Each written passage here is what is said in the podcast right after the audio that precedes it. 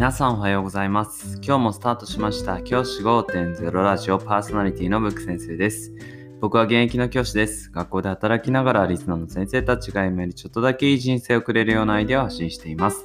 より良い授業、学級、経営、働き方、同僚、保護者、児童、生徒との人間関係、お金のことなど、聞かないよりは聞いた方がいい内容を毎朝6時に放送しています。通勤の後から10分間聞き流すだけでも役立つ内容です。一人でも多くのリスナーの先生たちと一緒に良い教師人生を送ることが目的のラジオです。今回のテーマは、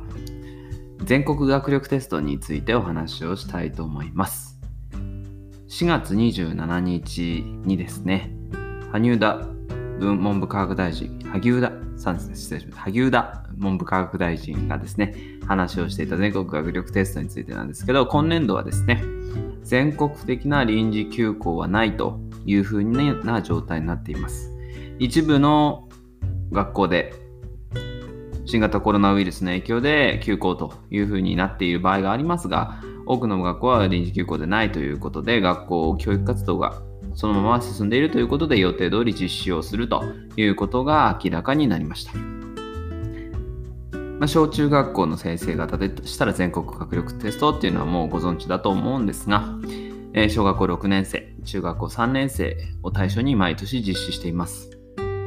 昨年度は、まあ、例年ですね、5月に行うものなんですが、昨年度5月というのは一斉休校が行われていました。そのため、全国学力テストというのは実施しないというふうになりました。昨年度は本当にいろんなイレギュラーがたくさんありましたよね。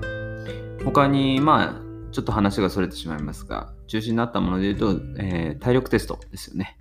も実施されませんでした。このようにですね、あまあ、いろんなものが行事がですね、今年度もう一度再開するというものが増えてくると思います。えーこれについてですね、えー昨年度とは異なる状況だということで、いろんなものをですね、実施していくということで、5月の27日ですね、に全国学力テストが実施されることになりました。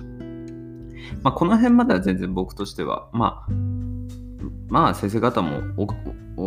予想の通りだと思いますね。今年度は学力テストを行うだろうということで、予想通り行うということになっています。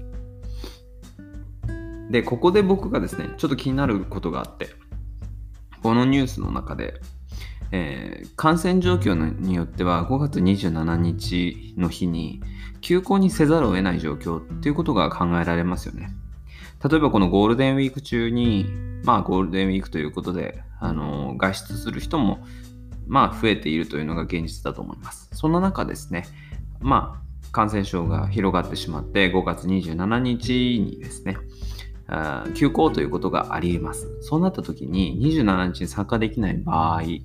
ということで、6月30日の期限までに実施するように要請するということなんです。ここで僕としては、んと思ったんですけど、で、ちょっと調べてみたんですけど、僕が調べた限りでは、この5月27日に実施できなかった学校に関しても、同じ学力テストの問題を解くということになりそうです。これっていうのは例えばですけどもちろん全国学力テストっていうのは問題も回答も全て回収はするんですけどまあ回答問題をですね知っている状態の人が知らない状態の人に教えることが可能ですよね。ここの部分をどのようにこうしていくのかっていうのはやはり課題かなというふうに思っています。英検とかもそうですけど他の日に例えば同じ級を受ける人がいても問題は同じ問題は使えませんよね。例えば3級を土曜日に受ける人と金曜日に受ける人で問題が違いますよね。それは1日ずれただけでその情報が広がるからですよね。このことって結構あり得るなと思っていて例えば A 中学校では27日、5月27日に実施できました。でもお隣の B 中学校が休校になってしまって、27日に実施できず、次の週6月に入ってから実施ということになった場合、情報が伝わる可能性がありますよね。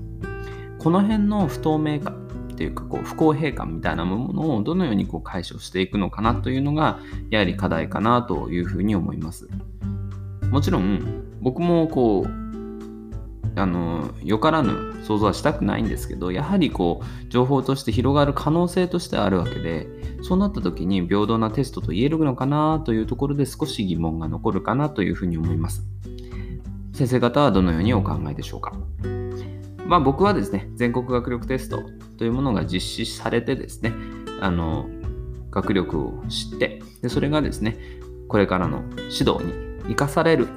という形の目的だと思うのでそういった意味では実施することに意味はあるのかなというふうに思います。今日は全国学力テストが今年度は予定通り5月27日に実施されますという話をお話ししました。じゃあ今日はこの辺で起立例着席さようならまた明日。